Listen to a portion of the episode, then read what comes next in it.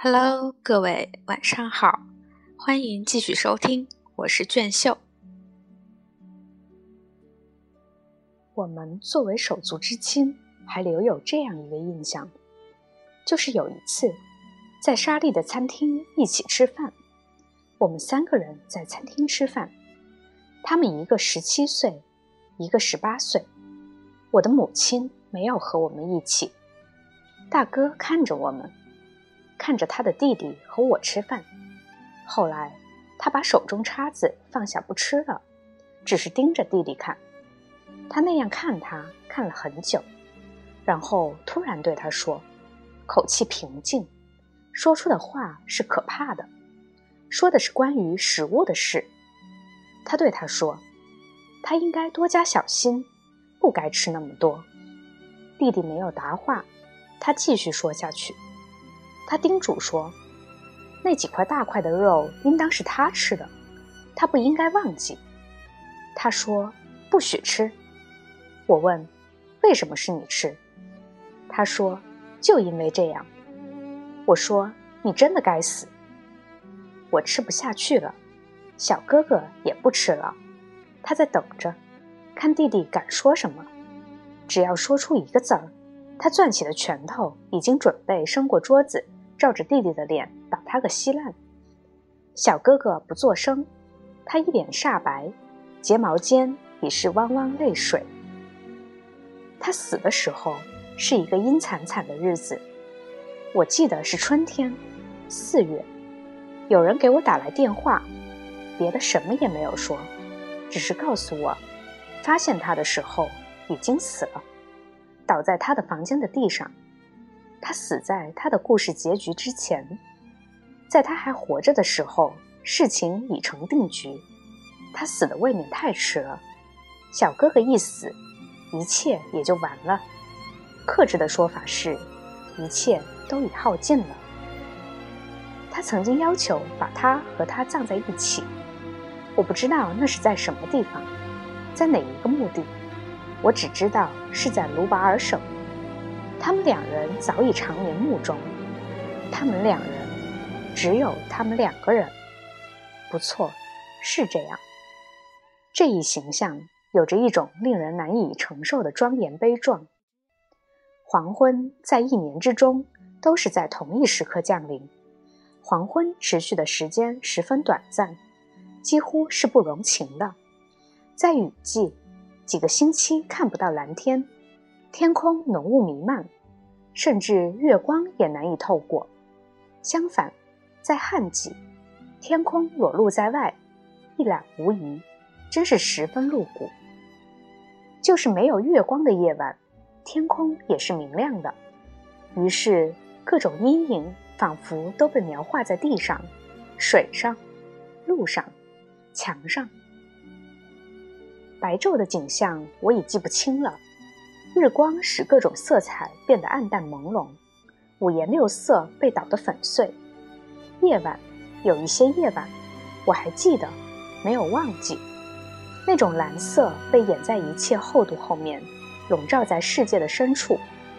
我看天空，那就是从蓝色中横向穿射出来的一条纯一的光带，一种超出色彩之外的冷冷的融化状态。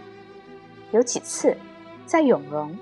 我母亲感到愁闷，叫人套上两轮轻便马车，乘车到郊外去观赏旱季之夜。